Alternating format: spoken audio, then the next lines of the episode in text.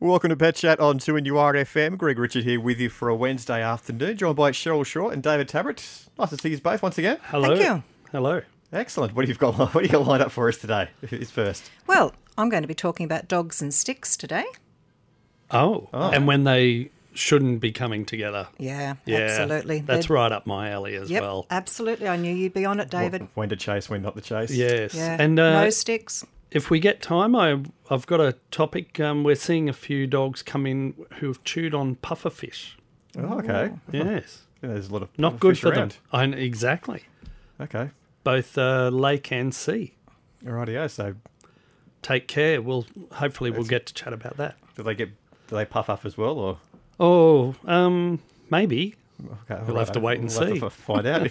It's Pet Chat on 2NURFM. If you've got a question, you can give us a call, 49216216. And Cheryl, you mentioned about dogs and sticks before. Yeah, absolutely. We've got to be careful with sticks. We think about our dogs playing outside, and, and sticks seem innocent enough, but really they are so very dangerous. Mm.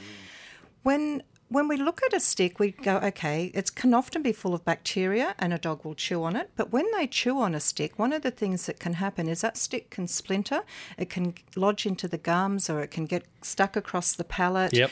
go down the throat. All of these things sort of are potential life threatening things for a dog. And what we think is so innocent, that dog playing with a stick, often people will pick up a stick and throw it. Now, we've really got to get this message out no sticks and dogs. One of the problems that often occurs is a dog may get a small laceration on its side or somewhere, and owners go, Oh, yes, it's you know, a little bit of an injury, uh, superficial, but what's going on underneath that, you never know. So, if you even suspect your dog has had a stick injury, you need to get off to the vet. One of my friends recently had been at a daycare centre and had had a small scrape on the skin, and they thought nothing of it. Sent me a photo, and I said, Off to the vet. Well, it was a really big laceration and, and required a drain and lots of other things. So, mm. this is a problem that people don't recognise when their dogs are playing. Often, if a dog's playing with another dog, they'll pick up a stick and they'll present it or show it to the other dog to try to initiate play. And often, when the dog um, does that, it'll turn to get the other dog to run after it. Now, what will sometimes happen is that stick will catch the other dog and it could take out an eye or it could lacerate it. So, you know, please try to make sure dogs aren't playing with sticks. Now, David, this would be something you'd see a fair bit of injury from stick laceration. Absolutely. And um, I've had one just recently, a couple of weeks ago, uh, ended up doing surgery on a dog that um, we, th- well, he had eaten some socks, but also he'd been eating sticks and stuck inside his bowel was a piece of stick with socks wrapped around it, as a matter of fact. So caused double trouble. Oh, wow. So that was a major abdominal surgery. The other one that you're just saying about playing with sticks, I've seen a lot of people, particularly at the beach, they'll pick up sticks and throw them. And what happens is the dog's chasing it, and then the stick hits the sand and digs in. Yep. And so the dog then runs onto the stick, and it can often go in their mouth and tear the roof of their mouth. And I've seen them penetrate up behind the skull and, and mm. go up through the roof of the mouth, through the back, and hit the, the spine, the neck. uh, Yeah, bones so they there. get impaled by the impact on the stick. Yeah, Yes, and I've seen one that actually where it went in the side, as you said, and you think, well, there's a laceration, but I've seen one which was like a six-inch long stick that was stuck in, and only the tip was showing. yes. And then we did a uh, CT actually to be able to see it properly, and it had gone in underneath the liver, went through the pancreas, and the other end of the stick was sitting up against the kidney. Oh wow! So So, co- those vital organs there. Mm. Absolutely. Mm. Um, so you really have to be so careful. The safest thing is just don't throw sticks for your dogs. Don't Yeah. play with sticks. And the eye injuries, I often I haven't seen as many of them as I thought I would because I've seen dogs do exactly what you were saying, where they, you know, twist around with the stick, and of at dog parks and things like that, mm. dogs run up and it's so easy for them to get stuck in the eye. Yeah, yeah. Um, the thing is, though, there's so many other products that you can use. You know, it can be a soft frisbee. It can be, you know, those rubber sticks that look like a stick, but they're actually made out of rubber. If the dog wants to hold something in its mouth, they're a great idea. Or you can do a DIY newspaper wrap, you know, and throw that for the dog. But just don't let them play with sticks. and newspaper? What's that? Oh yes, they're an old-fashioned thing now, aren't they? But I I think one of the things is just making sure that we you know we're not encouraging them to play with sticks. Dogs love to forage and find things. You know, they're so mm. proud when they get a mm. stick in their mouth, they're running around. But it can be dangerous for not only your own dog but another dog as well. So you know, sticks are best to be avoided. Yeah. I don't think I'll ever throw a stick ever again after hearing those stories. Yeah, No. sticks no, and no. stones. They're- oh, Should be throwing stones. Either. That's what you're throwing stones with your dog for. Oh dear. Uh-huh. and Simon from Kurri, he's got a 12 month old cattle dog, Cross. It's got some stomach problems at the moment. G'day, uh, Simon. Good morning, mate. How are you? Good. That's good. Yes, that that is correct, mate. I have a. He's only a wee little dog, but he, he has tummy trouble all the time, mate. I, I've had him at the vets, and they give him different doses of medicines and, and that sort of thing. But I've tried the different biscuits and, and hmm. whatever, but he's always got tummy ache. If that's putting it politely. So you, your dog is 12 month old, That's correct. Yes, uh, and what's his name? uh, Teddy. Teddy. And so is he desexed? He's not no Okay. at the moment. He's had this ailment, mate, nearly from from birth, basically, and I I'm reluctant to sort of um, have any operations done on him at the moment. Yeah. Um, so when you say stomach trouble, what's actually going on with him? Mate, uh, the, when he when he goes to the toilet, it, it, it is there is something wrong with it. It, it. It's got a horrible smell. It's like water, basically. Um, and I know that he's not well. You can see it in him.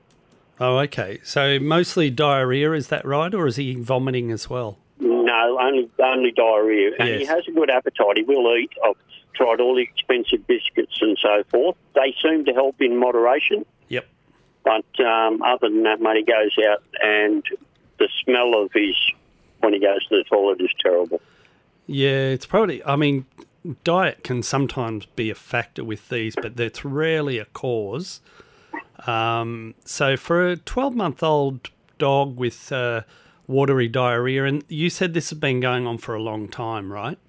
That's correct, and I have had him at um, the vet on a couple of occasions, and I, mate, I can't think of the name of the medicines, but they were in liquid form, um, of yeah. pinky coloured stuff that did seem to work for a little while, Yep.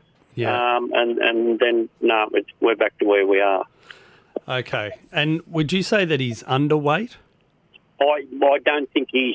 You can't see the ribs and that and that, but when you pick him up, you can certainly feel there's no yeah. sort of body fat Yeah. on, on him. So Yeah. I, I, yes, I would say he's underweight. Yeah, it'd be, be pretty hard for him to be putting on weight when he's getting that when you know when he's got that much diarrhea. So, look, first of all, um, let's make sure he's always got water available. Otherwise, he's going to dehydrate. Obviously, Yep. um, there is a number of ways that I would kind of proceed with investigating. And as I mentioned at the start, I think whilst diet can sometimes be helpful, I think we've really got to get to uh, work out what's going on. Um, it sounds like your vet's probably done a couple of tests to start with, maybe um, a fecal float, which is uh, where we take a sample of their poo, or in his case, diarrhea, and have a look for parasites and things like that. Have they done that sort No. of test? That that's correct. That was done on the first um, visit to Yeah. my vet. They Yeah. uh, took a little sample, hence the uh, medication in the liquid form and that, which was given to him through a syringe through the mouth, and he did come good for a couple of weeks. Yeah, okay. Um, if there's an infectious cause, and included in that is parasites, um, sometimes we will find they've actually got multiple infections. So you can get multiple parasitic um, burdens in, in them. Yeah. And, uh, you know, you do a test like that, it may only show up one um, parasite at a time. And there are some that we do know are a bit notorious at hiding from us. So Oh, okay. there's some new tests available. First of all, I'd say get that test repeated.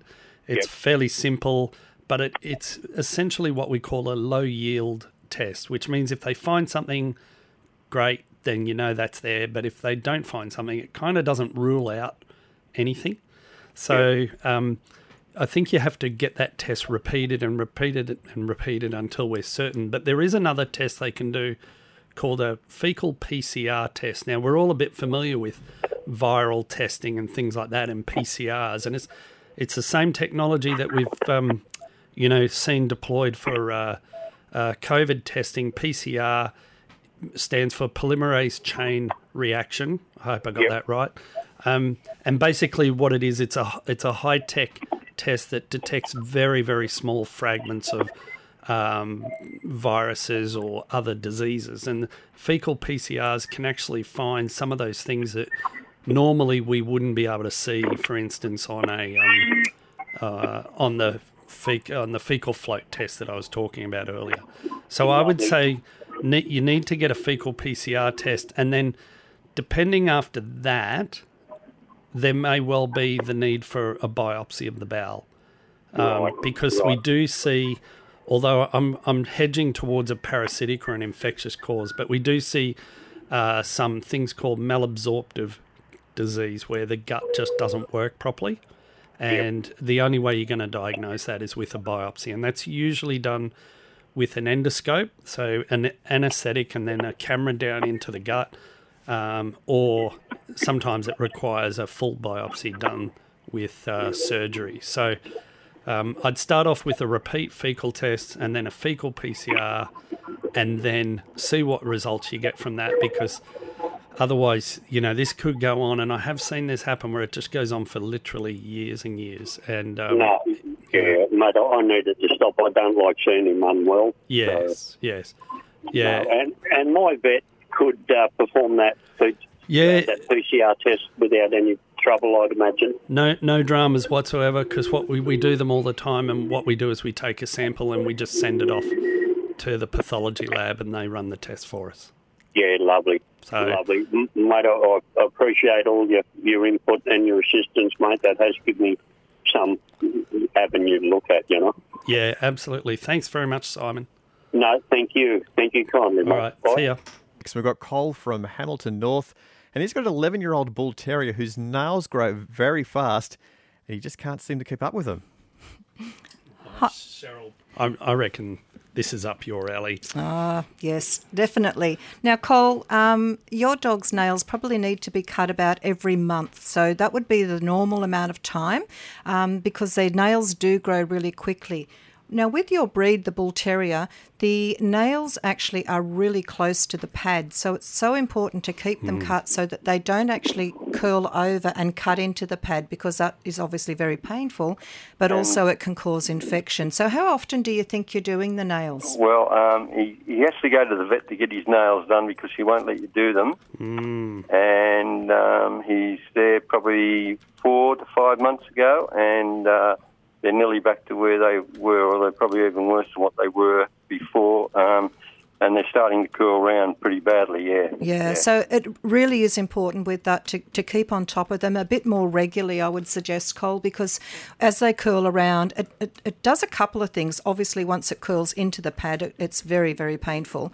But the other thing is it can change the way they move because the um, the nail is actually interfering with their, their pad onto the Yeah. ground. So then that starts to cause a few other problems as well. They'll end up with like With arthritic walking, yeah. conditions, yeah, and problems right throughout their whole skeletal body because um, what's actually happening, they're changing their gait uh, because of the way they're walking with their nails. Yeah, I can understand that, yeah. Yeah, so so it is important. Um, does he have to get sedated to have his nails yes, done? he does. He has to. It's happened twice, and he has to get uh, uh, um, yeah, get knocked out. Um, uh, you know, uh, to, to get them done. And uh, he comes home. He's pretty good, but I can I walk him and walk him, and um, um, but trying to cut his nails, he just he's not really good at that. So it's either that or take him to the vet every um, couple of months and get them done. It costs a fair bit of money to uh, get him sedated. So Yeah. Have you I tried having him- Any, any other option? Yeah. Yeah. Cole, have you tried having him um, have a groomer do his nails for him instead No, of they having? won't do them. They No, won't do them. them. Why is that? Oh, they they just thought they were, they, they were too long to for 'em to do, and they um, they yeah they weren't real sure. Do you, um, I only I've only tried one groomer, so do you reckon it would be um, worth a try to ring around and find I, out? I certainly them my would. I mean, s- uh, you know, if you get a good groomer, a good groomer should be able to cut the nails. He may require a muzzle and a second handler just to help, but most of the times, um, a, a groomer who's you know professional should be able to cut his nails. And you know, it's it's not sort of you know, got to look at it as a manicure. It's not something that should have to have a sedation Yeah, it's if we can do not it. a surgical Yeah, yeah, procedure. that's No, problem, and yeah. the other thing is that you know he's an older dog, eleven years, Yeah. and, and you know we certainly want to be looking out for his, um, you know, the way he's moving. That Yeah. those nails, when they're long, are just going to interfere so much with the way he moves on on any Yeah. uh, on anything. And they, unfortunately, with a lot of people, they think that walking on concrete or tar will reduce the length of the nails. It seldom happens because most dogs have quite large um, pads on underneath their feet, and those pads Yeah. hit the ground before the nails do. So before the nail. yeah, so And it he doesn't actually wear them down. Where I am anyway, so uh, it's not going to help him where he lives because uh, we don't have much cement here anyway. So Yeah. yeah, okay. So um, I'll, I'll, I will try, uh, ring around and try a groomer and tell them my problem and. Uh, See if they can help me. Then that's uh, quite good. I didn't think. I just thought um, with one um, groomer tell me, oh, he couldn't do it. That uh, my vet was my only option, but you um, seem to think otherwise. Yeah, It's worth, worth a shot. absolutely. Yeah, have we a chat we with do a them. lot of nails, and I, I don't see why the dog should be sedated. Um, you know, at Yeah. least just let the groomer know that you know you do have him sedated. But um, anybody who loves bull terriers won't have an issue with doing those. Very good. okay. Okay, then. Thanks, Thanks Cole. very much for your help. Thank no you. worries. Thank you. Bye. Bye. We've got Ken now from Raymond Terrace, and he's got a four-year-old terrier cross who's had a recent change of behaviour. Apparently, he started licking his lips a lot and snaps when he's petted. G'day, Ken. Hey, um, Good, good, good. So tell us a little bit about what's been going on. Um, he's pretty friendly with me anyway, and Yes. sometimes he, he gets a bit grumpy with my partner. I don't know why. I don't know the reason why. He just turns against. But when we go shopping and come back, he jumps all over. But other times he just he gets on the floor and he goes "Rrr, so and so. Anyway, but when he comes in at night time, he gets on the lounge. We come and jumps on the lounge, and he starts licking his mouth. Yep. He puts his tongue right out and licking his mouth, you know, up and down for, for at least 20 minutes or half an hour or something. And you look at him and, and he's got that grumpy look on his face. And when you go to pat him, he gets like that, you know. So is he? He's when he's snapping. Then it's uh, both of you that he's snapping at. Yeah. Yeah. Okay. Um, has he had any recent health problems? No, no, we had him vet checked. He's in excellent condition. Yeah. We got him from the RSPCA and they, they, they checked him and everything else. And he's had all his medications and his injections and everything. Okay. He's perfect in that. I'm always, and um, a lot of listeners who, who've been with the show for a while will remember, is I, I always think about, okay, what are the medical problems first that we need to think about? Um, Yeah. So the licking the lips and um, snapping when he's patted, he could be painful. Um, And the other thing I'd be wondering is what his teeth and his dental uh, condition is like. So obviously, if he had some degree of um, pain or inflammation in his mouth, he might be doing that sort of behaviour. Yeah. If he has, um, I've seen a lot of older dogs that have got osteoarthritis that just they'll settle down and then you go to pat them and they just don't touch me. They'll snap almost, Oh, yeah. um, you know, almost without provocation. So that can often be a thing as well. If there's pain anywhere in their body, then this can show up in the way that you're talking about. Now, having said that, I do think that uh, a lot of the time when we see this sort of behaviour, particularly the way that you've described his different behaviour when you come home and then Yeah. he's on the lounge, licking the lips is often uh, seen as a sign of anxiety. Okay. Um, so when he, he, you know, if we rule out the, the medical problems and we think what are the behavioural things, it could be a degree of anxiety. A um, little Mm. bit difficult to say what the triggers are for that at this stage. And then Mm. his behaviour in snapping at people is a response to perhaps he's fearful of something. Yeah. So you know that could be noise, light, um, Mm. any any kind of issue. Could be um, how he feels about the um, family environment, anything like that. So he's yeah, he's f- happy. He runs around the yard and he goes lots. Of, he goes walk every morning. A three four kilometre walk every morning. He's very happy and he jumps all over me and everything else. He just does those things when he gets up there. yes, yes, Or when he's on, sometimes he gets on the floor and does roly polies. my partner goes to pat him and he goes, "Wow," you know, starts to go. So His teeth are excellent. uh, Sorry, Yep. his teeth are excellent because his teeth are snow white, and they also checked his teeth and everything. They gave us a full medical report, and oh, that's good. That's good. that. Yeah, because that's the first thing we want to make sure. I would mm. suggest, first of all, is that we want to do some basic training with him, getting him to mm. sit and stay. We're using food treats, Oh yeah, yeah. and yeah. both of you being able to do this. And if he's mm. if he gets on the lounge, and you know, I'm kind of realised that you can't change everything in his life all at once.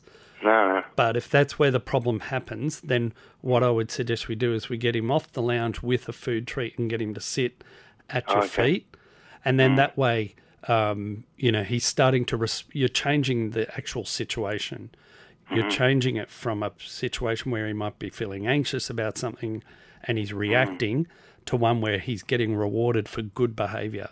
Oh okay, yeah, yeah. but yeah, don't don't get him. Don't just give him food treats on the lounge. He has to get Oh, down, no. and Yeah. because otherwise he's going to think, "Oh, well, if I lie here and snap at you, you're going to give me a food treat." Okay. Yeah. So just it's a really basic thing. You know, if he starts behaving like this, change it all up by getting him down on the ground and then get him to sit and we'll give him a food treat. If he can sit for you, have have you been able to get him to do that?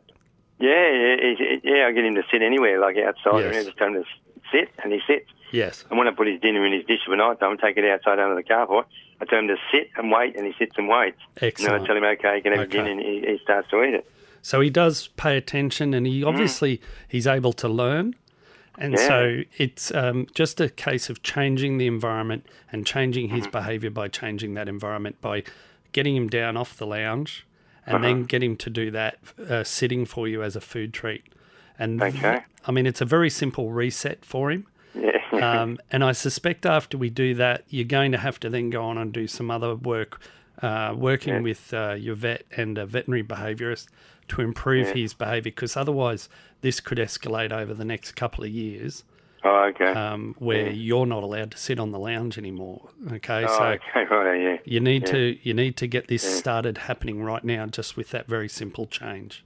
Okay, all right. All right, Thanks so much for your help. Appreciate it. no worries. Thanks, Ken. Thank you. Thank you. See ya. Bye. So we've got Abby from Cardiff, and she's got a five month old puppy who chews cords, carpets, and she's trying to work out how she can change its Oh behaviour. no. Oh, Abby. But This he's is- a very good boy, but when we're not home, he gets a little bit destructive. Yeah. Well, this is what they do, isn't it? I mean, I'm just about to get a pup myself, and I'm just stealing ourselves for the house to be destroyed. Is that? I thought that's what we had to expect. well, we're in the middle of. We've just done a lot of big renovations on this house, so it's uh, It's all it's new made it really hard. We keep having to replace things I've already done. So Yeah. we didn't know if there was something we could do to distract him a little bit or keep him occupied when we're not there.